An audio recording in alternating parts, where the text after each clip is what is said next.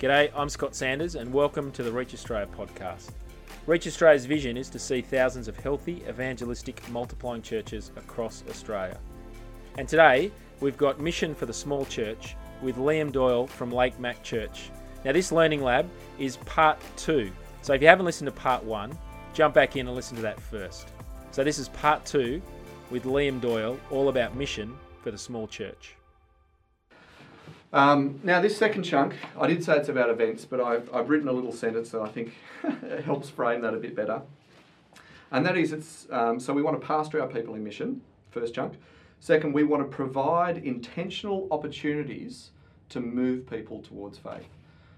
So as a church, as a pastor, as someone who maybe has more evangelistic sensitivity, who knows, our job is to help engage people's friends, their contacts, in ways that they might not be able to do as easily.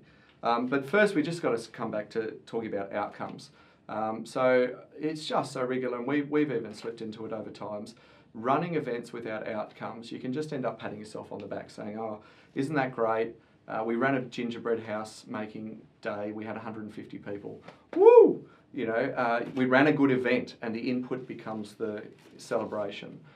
If you don't know what you're trying to achieve with that event, there is no way of measuring whether it was a success. So you get 150 people along to a gingerbread house, but only 5 of them were unbelievers. Wow, that is a lot of input in a very big event. If the outcome was actually to connect unbelievers with church, hey, we've missed something here. We haven't done a great job at connecting people. On the other side of this, you know, we just as COVID was reopening, we had restrictions in our venue. We could only have 90 people, so we ran this smoky barbecue. I had 50 unbelievers RSVP to coming along, which was really exciting because people had been bringing 2 or 3 or 4 friends. But that meant I could only fit legally 40 Christians in the room. Now you might be thinking, fantastic, you know, what a great event with all those unbelievers there. The problem was they weren't welcomed in by Christians. So one of our goals for that event was actually to expose unbelievers to the Christian community so that they could meet some other Christians and realise, oh, it's not just my one weird friend Jim who's a Christian.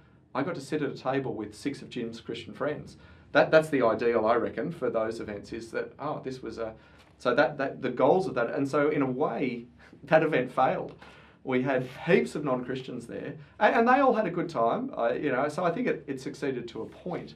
But because the outcome was actually we want to help them meet other Christians, I should have capped the unbeliever number at 30, so that we could have 60 Christians there. That'd be 2 Christians every non-Christian, so that they could meet some other Christians. So we've got to be thinking outcomes for everything we do.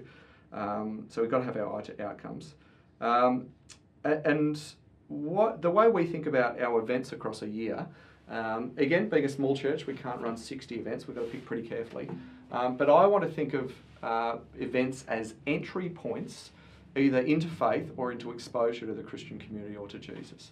And recognising that my different friends or our congregation's unchurched friends are going to be at different levels of what they're ready to experience. Some of them will be ready to commit to a 7-week Christianity Explored course. Fantastic.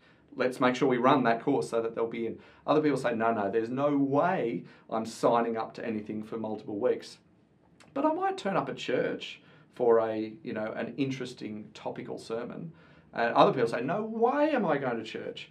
I'm not going to darken the door. Oh, but I might come to an event, like one we run, which is a how to butcher a sheep one, where there's a pretty intense talk about death. Hey, I might be ready to come to that where, hey, it's not church, but I'm going to hear a bit of a talk. Other friends might be so anti-church or anti-religion that, hey, they're not even ready for an event where there'll be a talk. But they might be ready to have a meal with me, or they might be ready to come to a social event where there's not really much overt. So that's what we think. We think across our events, I want to provide for the whole spectrum, or as many as we can, the whole spectrum of where our different friends might be, so that wherever they are at, we can provide a plug-in point for them to just start to enter into the Christian community and into the good news of Jesus and move, 1 step to the right. It would be some language, the vine growers, or further down the funnel or along that pathway. So we want there to be an outcome for them to move, but we also want to make sure that we haven't just got one entry point for them, and make sure that there's different levels to that bar. So we often we talk about it a little bit like a funnel or a pathway. There's a lot of talk about this sort of mission funnel. So you have your, so the way we describe it is we use the C's, the Stewart Star. I don't know if he coined them, but I borrowed them from him. Connect, care, communicate, commit, the 4 C's. So we'll run events that are either a 1C, 2C, 3C, or 4C event. We generally only run 2C events. So connect, care event would be like our smoky barbecue night. We run a family event, so all ages. We put on a whole slather of amazing food, and really the only thing we say gospelly at that from the front is that things like smoked brisket and bacon are little tastes of heaven. You know, they're little tastes of God's love for us. It's like the ice cream taste scoop at the Gelatissimo. You know, it's not really the ice cream; it's just the taste. So if you think brisket's good, you come along to church, you come and check out Jesus, and you'll find he's got so many more amazing things in being part of his family. So come check it out. And that's the input, because the goals for that event, it's 2C. We want to connect with people and we want to care for them. So the goal for that event, very clear, we want people to feel more connected with the church community, more comfortable, and to have felt loved by the Christian community. Now, if that was all we ran missionally, you know, that's a big jump there from there to committing to a course. But that's a 2C event. A 3C event would be, for example, a butchery event we run where we show people how to chop up a sheep, talk about the reality of death, really push people, hey, you need to check out Jesus. So we've communicated, you are going to die, there is judgment coming at that, and the best way the only way to deal with that is to come to Jesus.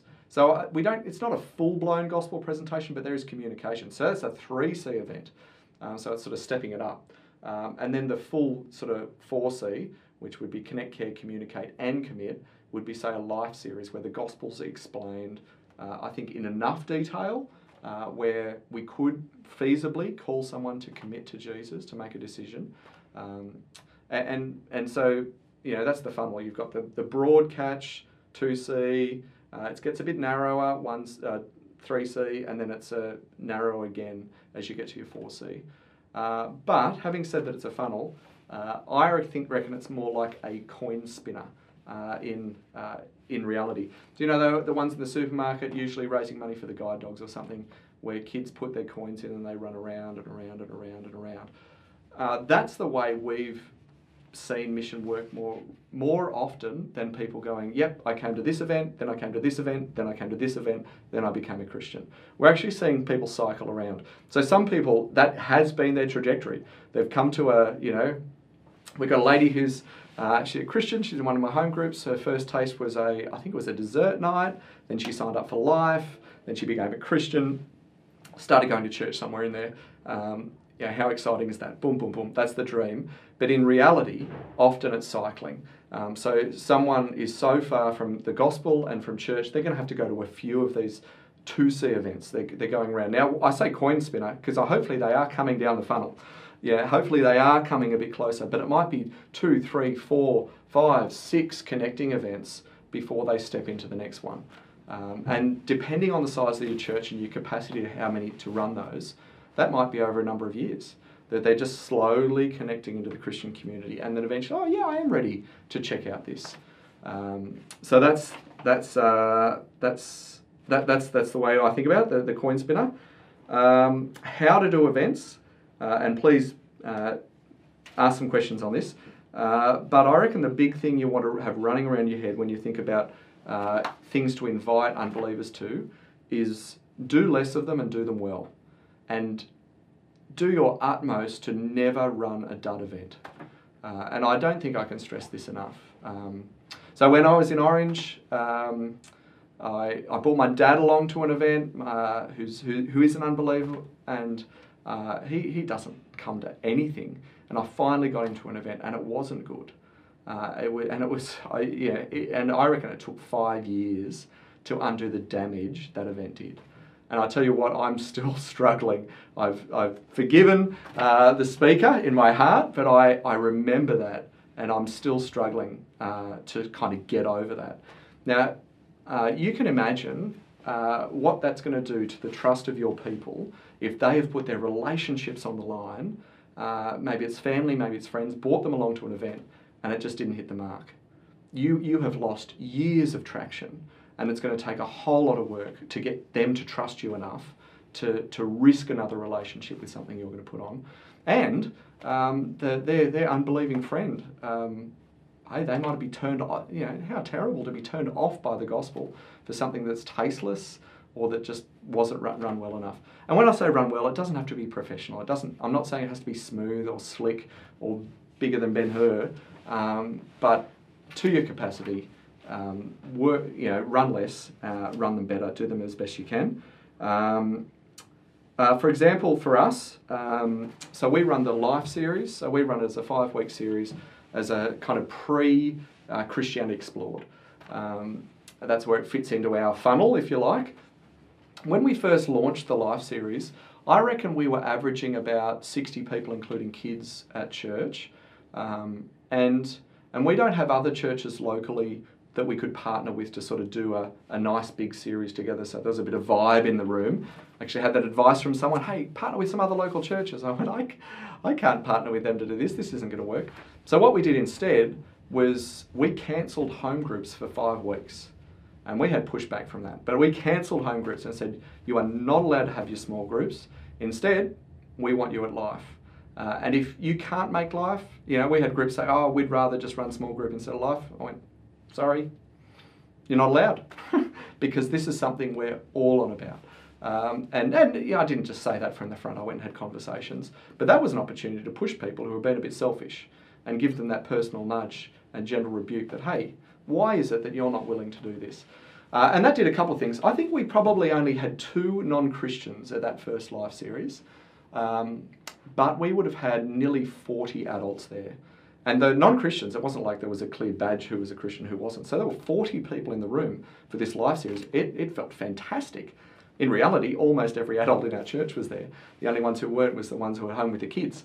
And that was great. The other thing that did, and if you've got a series that you're convinced of, that you're struggling to get traction for your people, is invite them to come and give them permission to come without bringing a friend.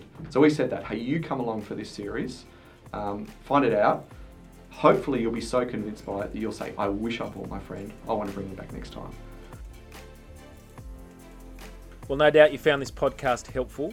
My prayer is that you've got 1 or 2 things you can implement with your team in the next 2 to 3 months.